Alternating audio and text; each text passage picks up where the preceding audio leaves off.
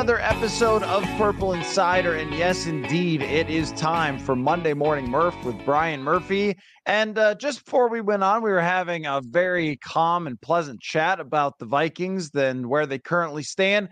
I'm going to throw uh, something at you, Murph. I'm going to read the other teams that are one in four in the National Football League to you the New England Patriots, the Denver Broncos, possibly before we're recording could be the Vegas Raiders. I guess we'll see. They're playing the Packers, the New York Giants, the Chicago Bears, and the Arizona Cardinals. That is the company the Minnesota Vikings now keep after losing to the Kansas City Chiefs.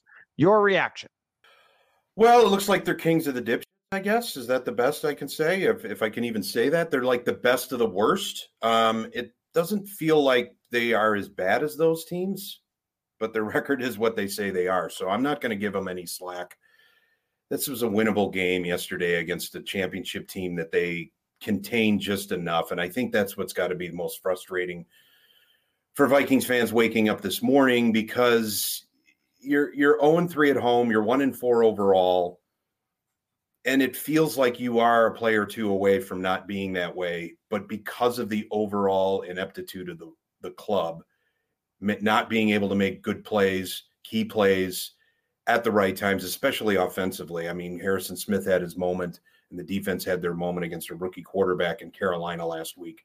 But lo and behold, Patrick Mahomes rolls into town, and the Chiefs and Andy Reid.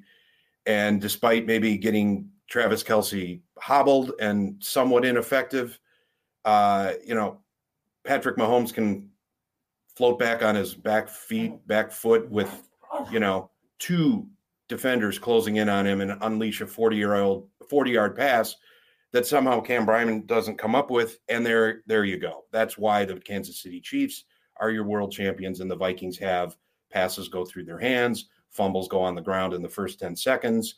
Uh, receivers, tight ends, not on the same page with your quarterback. Your quarterback was off all day. Your head coach couldn't manage his timeouts, couldn't manage getting play calls and personnel in on time. You can't beat teams, good teams, let alone world championship teams, doing those things. And that's why they're always one score behind. Uh, they're always one first down, one key stop from really turning the tide on a game.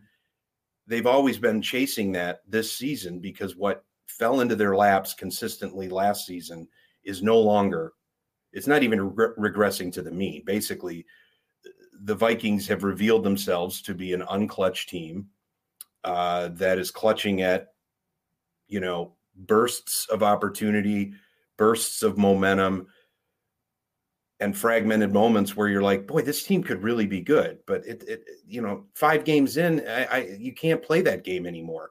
You need to put one together. And right now, I think they're all there's a there's a blood on a lot of hands and there's explaining to do and and one in four feels like about 0 and 6 right now. It's really sad murph is that i like a good old throwdown over what pass interference is and referees in this league and uh, the nfl rules and all those stuff that drive everybody crazy. And yet i just didn't feel like i had that in me when you go to one and four and when you're hoping for penalty flags to not be picked up on fourth and 12 after you got to delay a game to bail you out. I mean that they can point to those things all that they want. Also, Kansas City gave them a free uh, scoring drive by committing a bunch of penalties and had way more penalties than the Vikings did yesterday. Uh, but that that was where I just couldn't muster the energy to talk about I don't know what pass interference is. You don't know what pass interference is. Why did they pick up the flag? Why don't we have an explanation for why they didn't pick up the flag? Oh, yeah, because like sometimes we get a pool reporter, but it wasn't even important enough for a pool reporter yesterday. The refs, though, uh, in the XFL, we got to hear from them. We don't get to hear from them in the NFL when they overturn a play. Although clearly, in my mind, Travis Kelce caught the ball, was completely down. But it would have been cool if the NFL had us open to hearing that discussion and understood what was going on. And yet, that just wasn't there for me. And you know what even wasn't there for me? Kevin O'Connell game management. Oh, last year they're genius situational masters, and now all of a sudden they've forgotten how to do it. No, I don't think that's it. I think last year they beat Indianapolis, Washington, Arizona, Chicago, the the Jets with Mike White starting, Miami with Skylar Thompson starting, Andy Dalton, and this year they've had to play one score games, which I'll give you a fun stat on in a second. One score games against Philly, the Chargers, Justin Herbert, and Patrick Mahomes.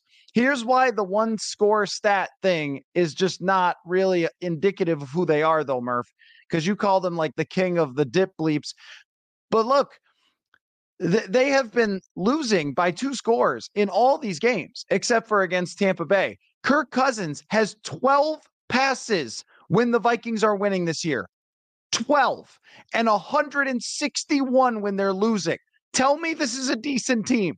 Tell me it's a decent team. Oh, they just fumbled a couple times. I don't know, man. Pretty hard to argue when you've thrown 161 passes losing and 12 winning. And let's not forget if we're talking numbers 27 to 3. That's how they've been outscored in the first quarter through 5 games. 27 to 3. Constantly climbing uphill, constantly atoning for mistakes, constantly having to regroup on the sidelines because of a costly three and out, a turnover, a bad defensive series. Um, I, I you know, Josh Oliver, I, God love the kid. He's trying to make a play. He's going upfield, but that is as bad as as a as an opening drive can be. Ten seconds into the game, you've got your head coach. You know, it's it's all nice and cute when he's talking about going on Amazon Prime and eBay to find all these anti-fumbling machines. I guess they exist in the world and threatening to take away playing time for those that can't handle the ball and seem to bury their hands in Crisco before every game. Yet I don't see any results tangible at all. He did make the point that, hey, we grinded through for 59 and a half minutes and didn't turn the ball over again. Yeah, well, it doesn't, it may not be the number of turnovers, it's the timing of the turnovers, it's the tone that it sets. Kansas City said, thank you very much. We'll take our seven points here. And other than, you know, uh, for a hiccup of time, the Vikings didn't have a lead at all yesterday. I want to know what seems to be the communication issues getting calls into either Cousins or the defense in these critical situations. It happened two weeks ago against the Chargers. You know, it, the Vikings were practically blaming the home crowd for making too much noise, reacting to a positive play at the goal line. They couldn't get the, the right call into Cousins at the goal line. He ends up throwing a deflected interception. Yesterday, he had a key fourth down against the Chiefs, who you didn't know if they were going to uh, go for it or if they were going to punt. And suddenly the Vikings have to burn a timeout because they can't get the right personnel on the field. They had to burn another timeout because they were avoiding a delay of game. They burned another timeout from, as you mentioned, the, the Kelce catch would seem pretty obvious. You know, who's barking in O'Connell's ear? He said he doesn't regret making that decision because it's something that he wanted to he he felt like it was such a key play that maybe we get the ball back and eh, you know they're not making critic they're not making the right decisions from a management standpoint but they're also not they're not coming up with plays that they had been last year but also that are just professional plays and i'm going to go handle that dog in a second because even he's upset with uh, the vikings clock management. I don't see where you know the, the the you know boy the boy genius doesn't seem to be this is where he's needs he, he needs to step up as a head coach and really set a tone that either there's accountability or there's a shift in focus or there's a shift in uh, scheme or there's a shift in approach because what he's doing right now the levers that he's pulling they're not working right now. And i don't think there's a lot of buy-in right now to what he's saying as well. Well i think what you saw last year and by the way that means you owe a dog pun some you know so keep that in mind that when uh, when the dog distracts that's the rule. We haven't had a lot of that on the show but you know that is the rule. Uh you know yesterday half the stadium was red so that may have played into some element of it. There were explanations for each one. There was well garrett bradbury got pulled out of the game uh, by a concussion spotter but i guess he had like cut his neck or something and he was holding it and they thought he was holding his head. So they pulled him out of the game. And then there was a substitution issue and then they had to use a timeout. Uh, but it has been a perpetual kind of issue this year of getting the call in, the timing of getting the calls in, and getting that whole operation to work. And they've taken a number of delay of game penalties. And even if there are a lot of Kansas City fans who have made the trek up and a lot of Vikings fans who sold them their tickets because they didn't believe in the Vikings against Kansas City, then eh, that okay, that's fine. But taking a delay of game to me is as egregious as the using a bad timeout in that situation where you're facing a fourth and seven uh, and then you end up pushing that back to a fourth and 12 to the point where you just have to heave the ball down the sideline. Now, this the whole substitution thing in football in general, you see it in college uh, and, and in the NFL. Teams are doing tons of substituting and rotating, and there are going to be some issues here. But there was also a timeout where you would much rather just take a five yard penalty. I think it was uh, earlier when they took the timeout where it was something like third and eight versus third and 13. I don't know that if that's a big enough difference to waste a timeout that you could need later. And then on the final drive, they're needing that one, at least one timeout. But at the same time, though, everything has come down to at the end of the game, O'Connell and Philly is saying, Hey, we were an onside kick recovery away from potentially tying the game okay. It sort of felt like that yesterday. Like, hey, we were a minute six with basically no chance in this world unless Mahomes switches jerseys to uh, go down and, and score a touchdown here. One score away. We were this close. I don't think they were that close in that game, Murph. I think that they just got beat pretty handily overall. But you know, if it, the final score is seven, well, okay. But the the score was twenty seven to thirteen. They couldn't make a stop in the second half. Mahomes just cruised down the field, threw a touchdown to Kelce. Yeah, there was the one you know pass interference that's probably going to get called ninety nine times out of hundred when you're not you know, uh, facing the wide or, you know, when you're facing the wide receiver and not turning uh, your head to it. But I mean, there's a lot, there's a lot of like moral victory stuff that's kind of going on. And I think this is what you're alluding to with O'Connell. Yes, he's going to stay positive, but also you have to address what's happening here or you don't i don't know because i you know watched drake maye play the other day and it looked pretty darn good but uh, i don't think it was supposed to be this ugly to start the season no, and there is a lot of moral victory vibes pouring out on a lot of tongues la- uh, yesterday. And I and look, you know, if if you're three and two or you're two and three, and it was a valiant effort against the defending champs at Arrowhead, you know, I might bite a little bit on that. But as the great Leo Durocher once said, "Show me a good loser, and I'll show you a loser."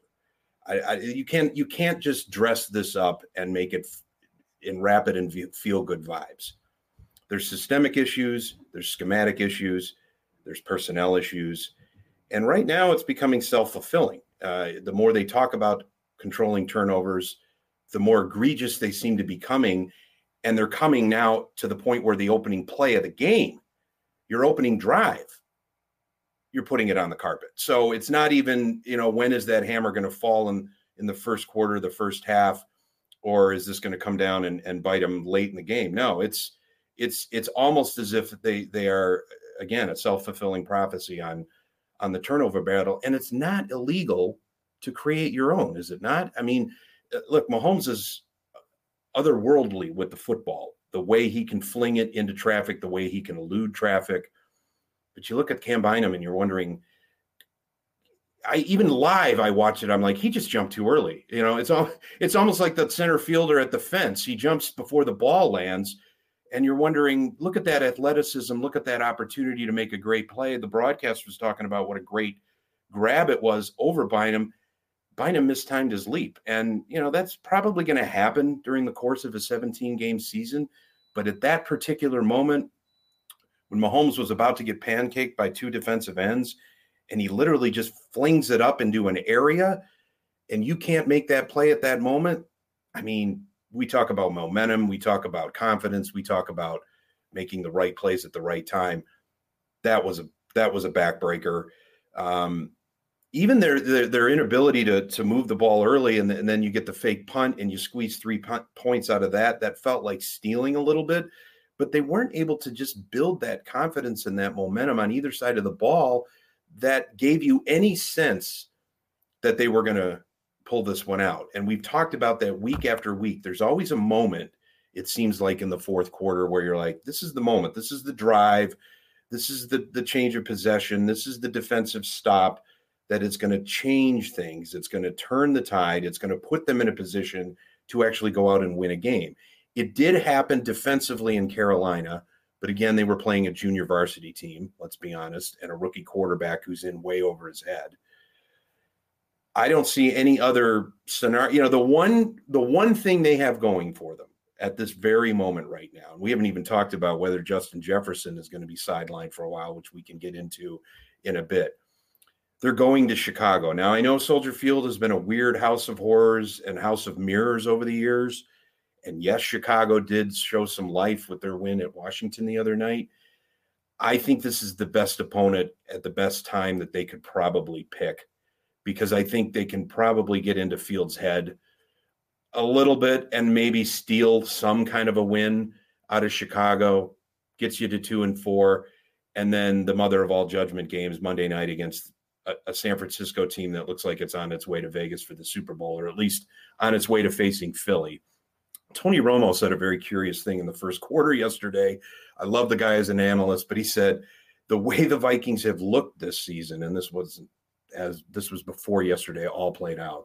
He said he could easily see the Vikings walking into San Francisco or Philadelphia and, and winning. And I thought, I didn't think the dispensaries were operating here yet because not only had they just come out in a body bag from Lincoln Financial Field three weeks ago, I see no indication that they're going to handle San Francisco at home, let alone if they're out there in January in a playoff game. So you know, the trade deadline's coming October 31st. I know you're probably chomping at the bit because this may be what October is most intriguing about is not what the Vikings record is going to be, is what they're going to do with their roster uh, and maybe even in their quarterback situation uh, come Halloween. So I think fans, you got two games here.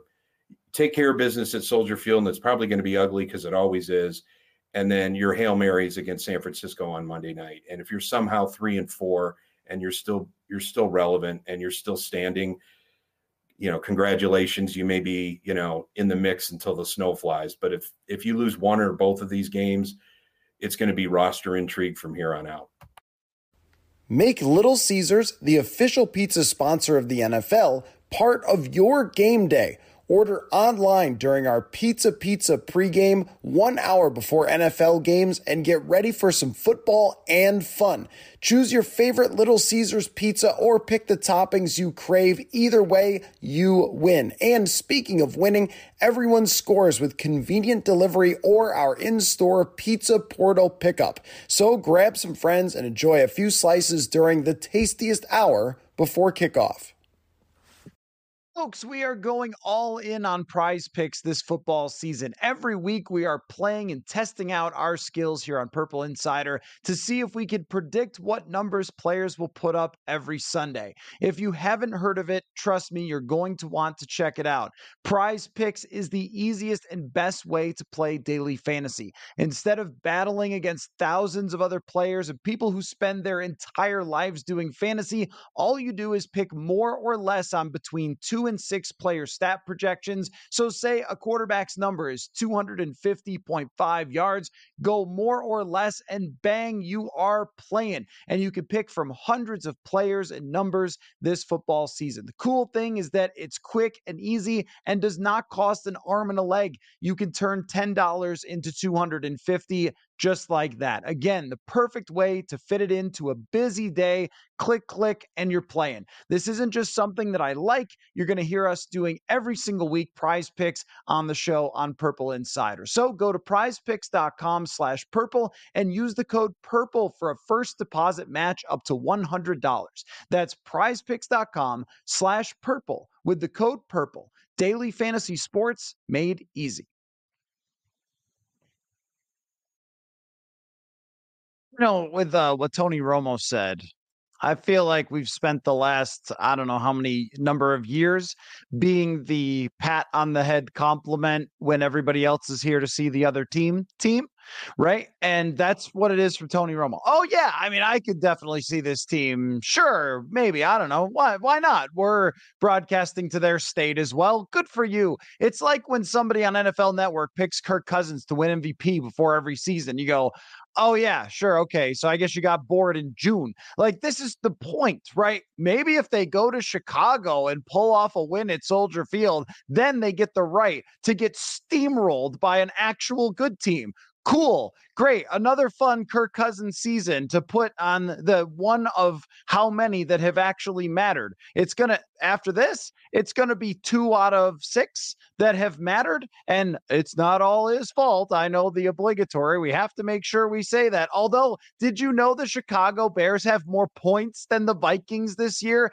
Uh, this is what this is uh, th- there's some bad stats murph. You talk about the turnovers on defense well yeah i mean just uh, there's a lot of them, but they're 14th in scoring.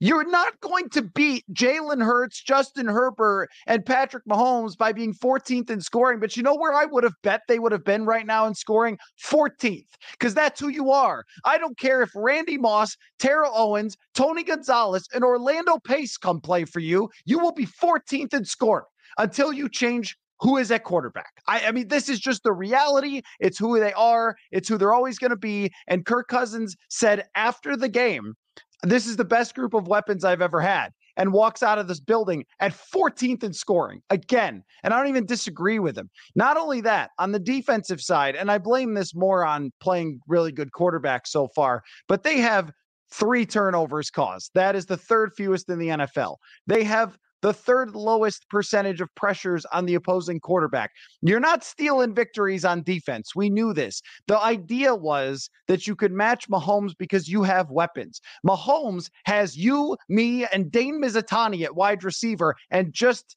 outperformed you at your building in front of most of their fans. It's not, there's no silver lining, there's no pat on the head. This has been as bad as they could have projected to a start to the season. And it looked worse that the Lions just ran over the Carolina Panthers with a tractor in that game and were laughing by the end, where the Vikings barely survived the Panthers. I mean, it's a good scenario for trade talk for sure, but it's not one that makes me think, oh, yeah, actually, secretly they're good. That's the annoying thing. Secretly they're good. No, you don't secret your way to one and four. You don't, you don't. You secret your way to like 0 and 2. Or if you're the Bengals and you have Joe Burrow, maybe his calf hurts and you're not that good. This is not secret anything. I don't even believe in them going to Chicago and winning necessarily because of the, the, the, uh, that's uh, what's really stuck in me this morning is just seeing the number of of tweets and arguments and listening to O'Connell's arguments that, oh, well, you know, the games have been close. Congrats. Put it on another The Games Have Been Close banner. Good for you. But I've had enough of that. You said you were going to be competitive. You're not competitive. And I don't know how you get there because you have five home games left. One of them you're going to get murdered by the San Francisco 49ers. And then you go on the road for basically the rest of the season. So, congrats on doing what you should have done a long time ago and having a terrible season and setting up for drafting a quarterback. That's the best thing I could come up with. I don't have any moral victories for any of this. We almost got close nonsense. I just have had enough of that. I feel like I've just been bludgeoned to death. So give me a minute while I compose myself because I'm not sure even where I can uh, where I can unpack from there. Um, look, they're done. I mean, I'll agree they're done. I, I, I would like to see what they do the next two weeks because I think it's going to change not only the minds in the public, but it's also going to change the calculus in the front office. If if they can't come up with one and and look all if you know if two weeks from now, you know, we're talking about, about them being you know, two and five, two and six, yes, I, I, would like to see the bloodletting begin and the roster at least try to sell something other than, hey, we battled tight. Um, you know, the, the thing about the NFL is that it is the the harshest glare. It, it it reveals your your vulnerabilities and insecurities so much because there's only so many games to play. So you you have so much to dissect. You can't turn the page like hockey or basketball, you're on a road trip and it's like, well, we're playing tomorrow night.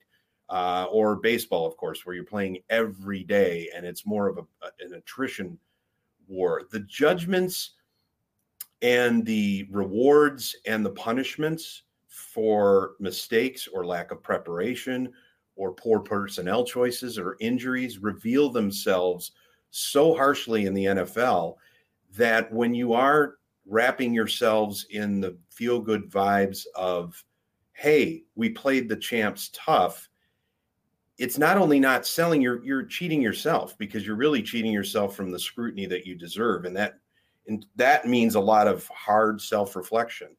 And right now, the Vikings are getting into, at least in their public comments, a very defensive crouch, which is we're better than our numbers say they are, which nobody wants to hear. And it's maybe some kernels of truth buried in there somewhere, but the reality is you're not. And you're not, you know, it makes last season look so much more gift wrapped than it was. And maybe that 13 and 4 should have ultimately been a 9 and 7 and it would have made you turn a more critical eye on yourselves during the off season. You're right about Cousins. We've said this for a couple of years now. He is who he is. He's baked in.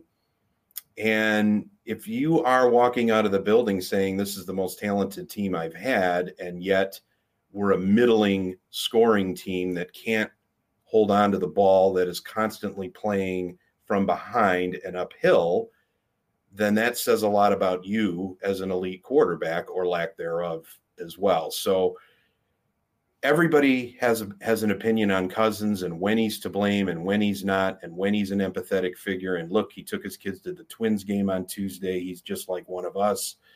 Um, I think everybody here is a little bit tired of the which camp are you in? Where's your empathy? Where's your understanding? He's a good person who loves to talk to the Holland Sentinel, his old newspaper, as you chronicled last week, which was a great story. But he's a 500 quarterback. he's a 500 quarterback with a losing record in the postseason who's chewing up a lot of your cap. So, what else are you looking to learn at this point? What else are you going to learn?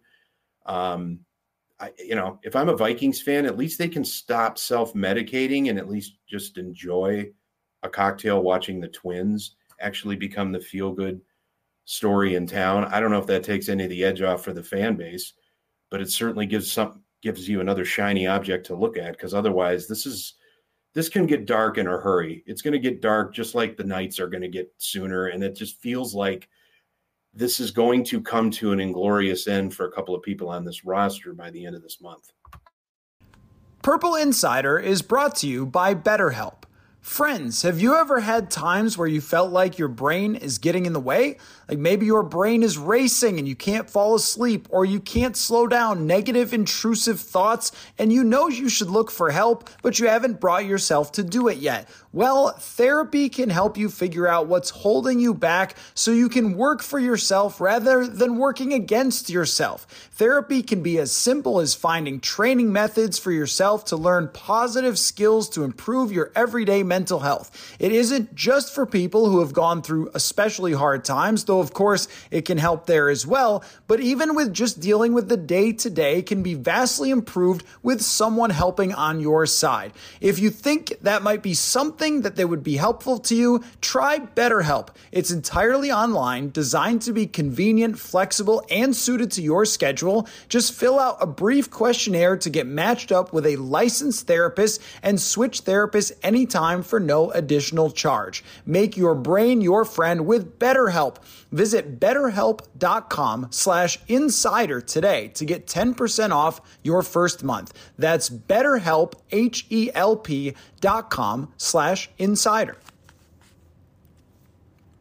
I think for me, it's mostly about like moral victories in general. Like I last year, I defended the one score wins while everyone was calling them frauds by pointing out that a lot of those wins were actually they're up by two scores and another team comes back and scores at the end and so forth. And I think it was a much better roster overall. I mean, yeah, uh, I think Jordan Addison is better than Adam Thielen, but when you look at the defensive side, Za'Darius Smith, Dalvin Tomlinson, uh, Patrick Peterson, when we talk about the sack and interception numbers, they had bad numbers with yardage and by the end, not very good numbers with points allowed either, but they did cause a lot of turnovers. They did get a lot of interceptions. They did get a lot of sacks. And anybody who's a playmaker is not on this roster uh, outside of Danielle Hunter, who is an absolute beast. But aside from him, you know, Marcus Davenport kind of got a uh, thank you sack as Danielle Hunter chased uh, Patrick Mahomes into him.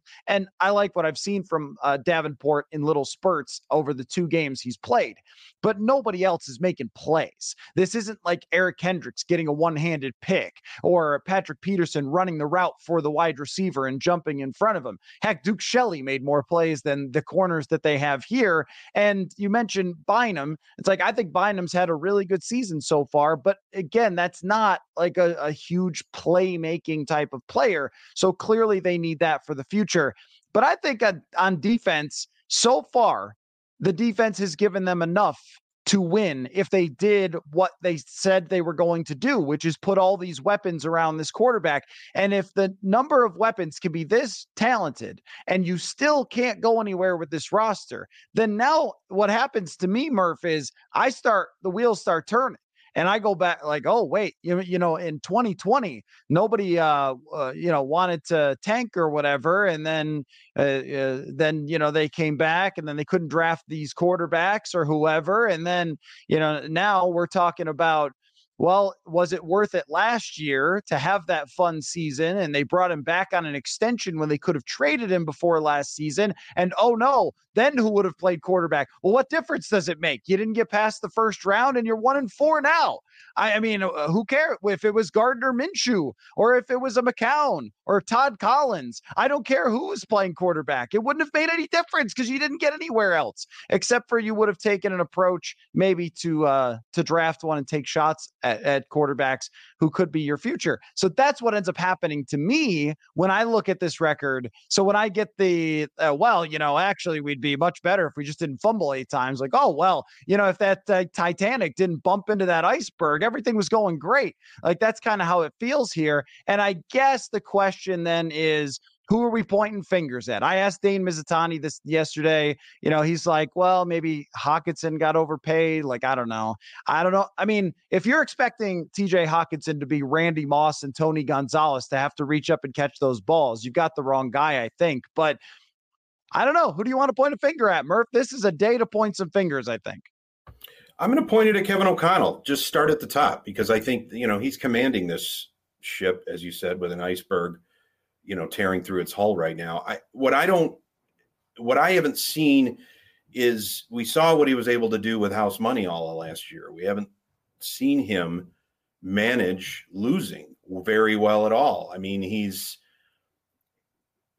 you know, I, I, it's almost like false bravado and false confidence that he keeps trying to say, but for X, but for Y, we would be, you know, that that that's that's what that's what guys at the end of the bar would say. That's not what an NFL coach should be saying. And like I said, it's kind of cute, you know, that you're you're going online looking for ways to uh, we're doing everything we can to clean up these fumble issues. Well, right now it's it's it's eating at your team's morale. It's eating at any semblance of organization that you have in the first quarter. And what you're doing is you're you're constantly managing play calling scheming uphill. You're not really able to do a lot of what you probably game plan for because you're immediately putting out fires uh, when you're when you're down against elite teams, elite quarterbacks, and elite head coaches who smell blood in the water very quickly. I mean, Philly, uh, uh, Kansas City, even you know, you didn't even get it done against Baker Mayfield. You were talking about you know all the quarterbacks you're going up against. I mean, you almost look at the the home opener as you, you, that was sort of viewed as a hiccup.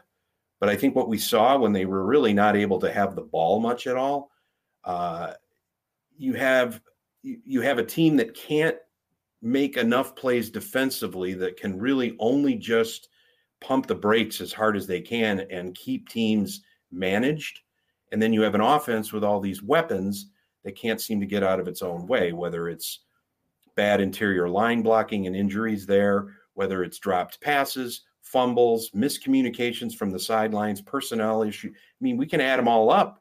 It's a, it's a, it's not a, it's, it's really not that hard to look at why they're losing and to kind of look at, but for this and but for that, it just really feels, it feels disingenuous. And one thing I just, I'm curious how they're going to manage Jefferson this week because oh, by the way, your best player was unavailable for the final series because he tweaked a hamstring. Now we know how wonky and weird hamstring injuries can be. It's about being managed. You can manage this thing and rest him for three weeks, and he can pop it on his first route when he comes back. Or you can, you know, ma- manage it and then have him come out and maybe try to one legged. But that's not how Jefferson Jefferson plays, and that's not what makes him who he is. I mean, we see what the Twins have been dealing with Royce Lewis, but you, there's no designated hitter in football. You know, it's not like Justin Jefferson. You can just put him out on the, you know, in the red zone automatically or in the end zone. He's got to get there, and it's not even the plays that he's going to make. It's downfield blocking. It's the pass plays that aren't coming to him. This is going to be interesting to see the decision they make not only this week but going forward. And in his mind, what's he going to be thinking if he's on a two and six, three and seven team? Uh, I'm looking for a big payday. Uh, do I want to be out two to three weeks or six to eight weeks? And only he's the one that can really be honest and, and blunt with the medical staff and the coaching staff. But I'm just curious what your thoughts are. Maybe as we wrap this up, I'm like, how does the Jefferson injury factor come into play with how they may be trying to shape the present and future of this team? I mean, I think you hide his helmet like for weeks and weeks until it is the most healed hamstring that has ever been a full completely healed hams i don't know how hamstrings work i have no idea uh, maybe i should have looked this up at some point because players are always pulling them in sports but uh, yeah i if, unless that thing is 100 100 100% you do not bring him back and for him he should not come back until it is because one, your playoff odds are barely, barely alive, barely on life support. And also, I mean, I, I don't need that for the future for being a problem year in a year out. And I could think of a number of examples through the years. Dalvin Cook 2018, I think it was a hamstring uh, Adam Thielen 2019 that slowed him up so much during that season. And in both instances, they put those guys back out there too early and they pulled their hamstrings again, which happens all the time. Guys in warmups feel like, yeah, I'm, I'm feeling great, but the acceleration, the violence to those plays is more than you can emulate when you're actually out there going against someone else. So I see no reason to play him this week or next week. Uh, I mean, after that, you want to play him against the most physical and violent team in the NFL in San Francisco? No, you need Jefferson to be here for 10 years, not 10 weeks. So I would have no interest in doing that. Who knows? I mean, every player is trying to come back, and we saw a few players get banged up yesterday and get back on the field, some of which I wondered if that was the right move. Uh, and uh, yeah, we'll see with with Jefferson, but in the scenario they're at right now, it's probably better to just not have him and make sure that he's going to be back at full strength. And sorry to fantasy owners. That's how I look at it. Well, it's prudent. I mean, it, it, this is a long term investment, both you're going to make with him and he's going to make with the club. And boy, you know, one in four is not where you want to put your riskiest bets, right? I mean, I think right now it, it's really going to be a collaborative de- decision among the coaching staff, the front office, and him. And uh, you know, you know he's the ultimate competitor, so I like the idea of hiding his helmet. Um, but I, you know, at what point does you know his value become more about 2024 and beyond than about what he can rescue for you today? Maybe. So these are the questions they're going to have to ponder. Okay, let's end on this. Did I come in too hot? Was that too much? And they're one and four. But do you, do you I mean, I don't know. How do no, I appreciate the I passion. I mean, I, I, appreciate the the conviction and the passion. Um, I didn't think in this dynamic and relationship I was going to be the one um, to to talk you off the cliff. I thought you'd be the one grabbing me by the collar all the time. So maybe it's just I I, I dread having to write 14 weeks or you know 12 weeks worth of what's next uh, columns. But I I think you know I I'm going to give him the game in Chicago, even though weird stuff always happens there. And uh, I really like to see the reckoning against the 49ers before I can maybe uh, uh, declare last rites. Well, they are free to turn it around. They are free to turn it around. This, uh, I we knew that. Yeah, you can create season, a turnover and you can win a couple games in a row. It happens. Right. We knew the start of the season would not be easy, but the aw shucks we played tough teams is way too Minnesota sports for me, and uh, I, will I'll never adapt that uh, or uh, adopt that part of being in Minnesota is the well, you know, we played some good teams and we had a fumble. What are we supposed to do? Yeah, I don't know. I don't know. Feel free, feel free not to do that the rest of the way. Quick note though, the uh, teams that are supposed to be easy on your schedule, the Falcons, the Saints, they have winning records today. So just throwing that out there. Anyway, that was fun, Murph. One and four. This is how fun. it feels. Hey, look, tune in all the time. We'll have laughs throughout this. We'll figure out a way to not take life so seriously if they're three and nine. So keep coming back. Oh, you're going to study some college football film of quarterbacks if they're three and nine. I, you, know, you didn't want to grind tape, but you're going to start grinding tape. That's hey, after reading your book on Pro Football Focus, now you know I, I I've I've I've found I found interest in in data that I never knew I had and people should buy it at Amazon. Football is the numbers game. Thank you, Murph. That was clever. I appreciate that. Uh, we will talk again next Monday, and we'll see how loud the rants get. Because if they lose to Chicago, uh, I'm gonna have to, you know, worry for this microphone. Uh, thanks for your time as always. Pet your dog, and uh, we'll talk again soon.